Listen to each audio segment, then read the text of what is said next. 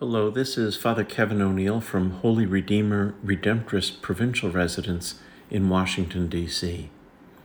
Today's passage from St. Luke's Gospel tells the well known story of Jesus' visit to Martha and Mary. You'll remember that Mary sat beside Jesus while Martha took up the slack and was burdened with much serving. Then she complained to Jesus that Mary wasn't helping. Jesus' reply was, Martha, Martha, you are anxious and worried about many things. There is need of only one thing. Mary has chosen the better part, and it will not be taken from her.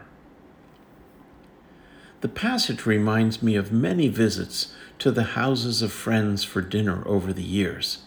I've been a regular freeloader. Frequently, though, there would be other guests, and the routine would be that we would have a wonderful dinner and then move to the living room where we would continue the dinner conversation. Almost always, the mother of the household retired to the kitchen to do the dishes and to clean up.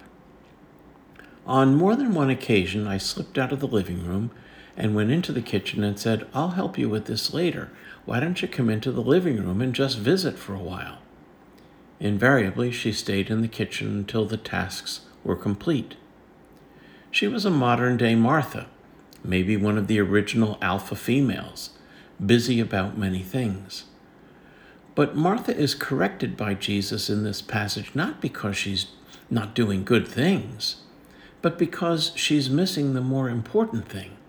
That is simply receiving Christ, not through busy actions, but simply by being with Him.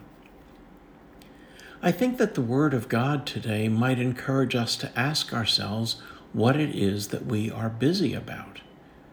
Yesterday, we were reminded of the importance of using all our minds, hearts, our being, and strength to love God and neighbor. Is that where our busyness takes us? Is it about receiving and loving Christ? If not, we're missing the more important things.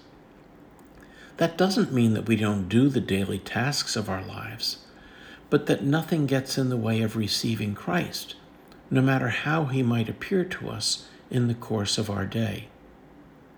Receiving and passing on the love of God is what is central and what prepares us to do that forever in the eternal kingdom of God.